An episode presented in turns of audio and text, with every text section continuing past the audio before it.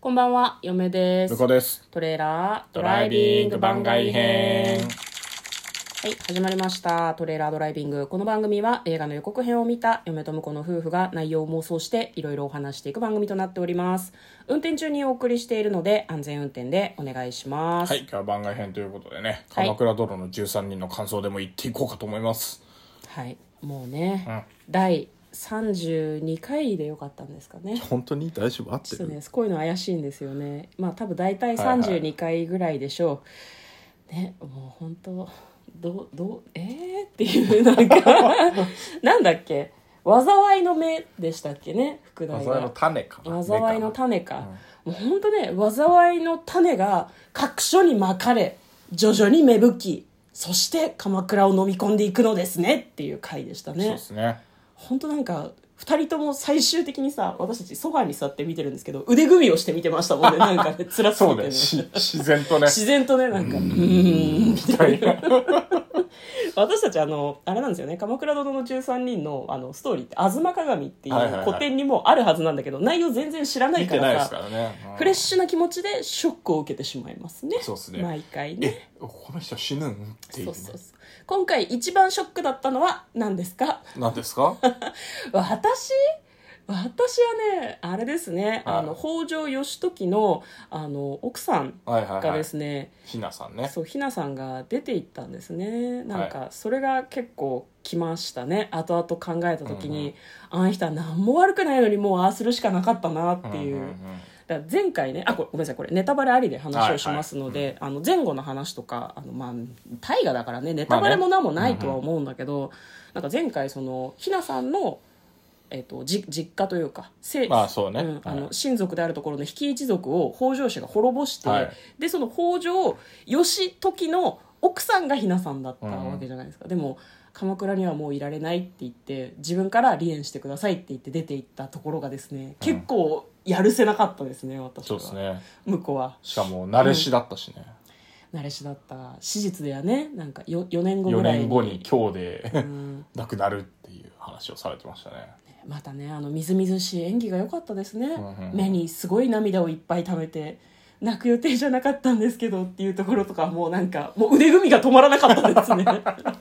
なるほどなっていう、はいはいはい。他どうですか僕はベタですけどね、あの、新田さんかなああねがね、亡くなった、あの、自害をしてしまうっていうのがね。そうね新田いやさん、まあでもあのね、義時に声掛けして悩んでる素振りをきっちり見せてたからね、んいや、そこは聞いてやってくれっていう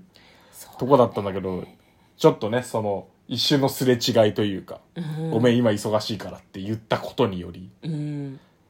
ね本当にいい人だったのにねうん忠義に熱くていい人だったのに、もうあそこで話を聞いてあげてればなんか違ったかもしれんな違ったかもしれないちょっと思ましたね。でもなんか自害したっていうのは史実とはちょっと、その史実はまあちょっと異なるらしいんだけど、はいはいなんかあれがしっくりきたっていうと変だけどきっとあのキャラクターの新田さんならああいう結末を選んでしまったかもしれないよなとはすごい思うよね。そうですね。んまあだから、あの、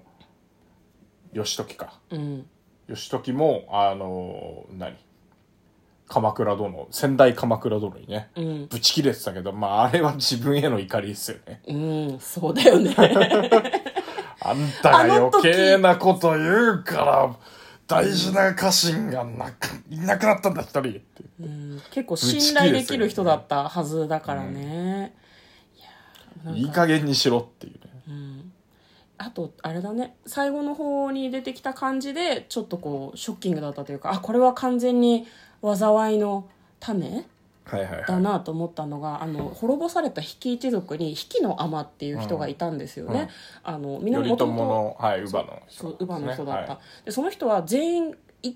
家族全体皆殺しになってるから生きてないと思ったんだけどそのなんだろうな頼家の息子の善財息子でいいんだよね、息子の善財のところに生きていてこうボロボロの百姓の老婆の格好をしてやってきて「お前が北条を滅ぼすんだ!」みたいなことを言って呪いの言葉を残して去っていったのが、うんなるほどねってすごい思いましたね。ここそうでね物語最大の災いの種が今まかれましたと思って。だから、比企一族を殺しちゃいけなかったんじゃないかなとはなんかちょっと後から思いましたね。ねあの辺はなんだろうなあの、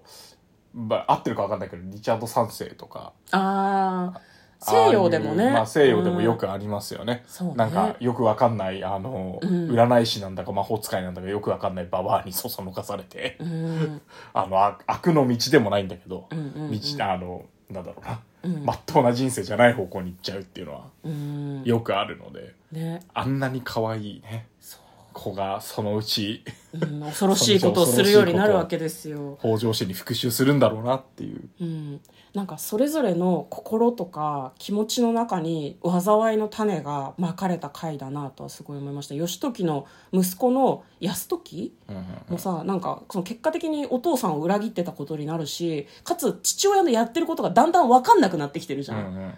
お父さんのやってることはおかしいみたいな話をやっぱしてたからなんかその辺も今後聞いてくるんだろうなとはすごい思いましたねまあでも普通に一番かわいそうだったのは頼家かね寝ててさ具うん合悪くて、うん起きたらなんか実家とかさ奥さんとか子供とかみんな死んでんだよね恐ろしいですよね、しかも自分の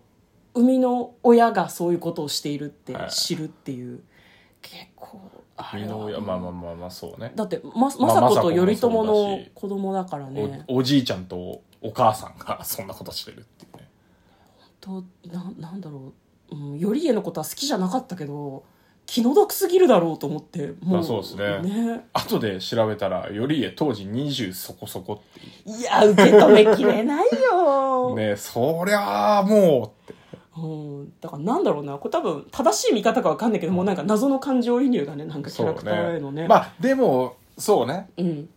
まあ大学生ぐらいって考えるとちょっと反抗期って考えるとまあそうねっていう気あるよね、でももう国を背負って立つからそう、うん調子乗るよねっていうもうまあ話すことは尽きないんですけれども今回も「鎌倉殿の13人」の感想をネタバレありで話しました嫁とこのトレーラードドライビング番外編もあったねねー